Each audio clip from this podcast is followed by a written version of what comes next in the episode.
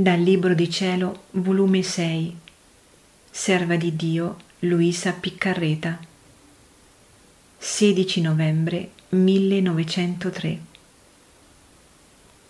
Non c'è sacrificio senza rinnegamento di se stesso, ed il sacrificio e il rinnegamento di sé fa nascere l'amore più puro e perfetto.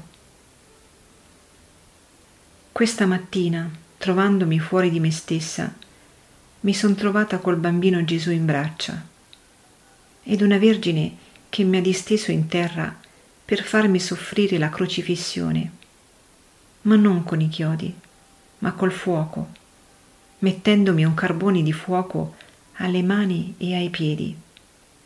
Ed il benedetto Gesù che mi assisteva mentre soffrivo mi diceva, Figlia mia, non c'è sacrificio senza rinnegamento di se stesso ed il sacrificio ed il rinnegamento di sé fa nascere l'amore più puro e perfetto.